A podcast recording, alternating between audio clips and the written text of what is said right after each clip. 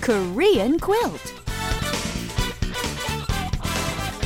Welcome aboard the KQ train of language and culture. The KQ train of love. Oh, before I forget, Anna, tomorrow night we're having a big birthday party for Matt. We just want to know will you be able to come? Oh, darn. I really want to go, but I can't. Sorry. Oh, come on. Why not? You busy? You got a date? What are you going no, no, no. Just 바빠서요. out?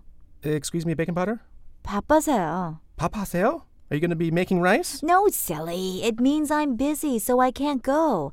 바쁘다 means busy, and after it's conjugated 바빠, you add 서, that means because, and 요 makes the expression informal but polite. Oh my gosh, all that in just four characters. That is the magic of the Korean language. All right, well, I can't do something because I'm busy. Let's get a little practice with this sentence. Okay.